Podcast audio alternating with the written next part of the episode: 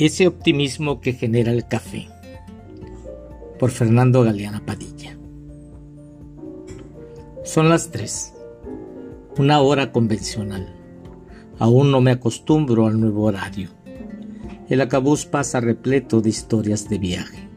Se detiene para que los usuarios bajen y suban.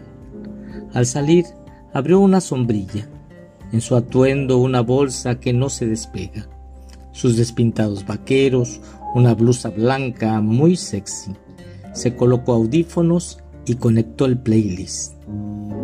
Entretanto, pasando autos, cruzando peatones por zona indicada, en la avenida turística se estacionó cerca un motociclista.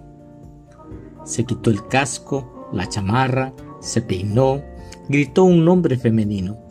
«Espera», dijo, cuando la chica volteó. A esa distancia ambos se veían ansiosos, ella un tanto desconcertada. No dejé de verlos. Desde ahí no escuchaba qué decían. Pensé, son conocidos, quizás esposos o al menos pareja.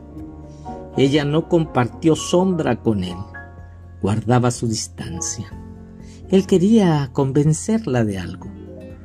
Yo confirmaba, no hay como el diálogo cuando se tienen desacuerdos. Sentí mayor curiosidad sobre esa escena. Tenía un lugar privilegiado. Ella movía su sombrilla como un carrusel de feria. Era hipnótico. Él parecía convencido de algo. Me pareció ver sus palabras como ese chat en las películas. Él señaló hacia la moto. Caminaron. Ella le ofreció sombra. Se abrazaron. Cada quien tomó un casco. Se acomodaron. Ella cerró la sombrilla, sujetó su cintura y apretó al destino. Los vi con ese optimismo que genera el café cuando te sientas a mirar sin prisas, cuando atestiguas los problemas del mundo resueltos con la sencillez de una tarde costeña.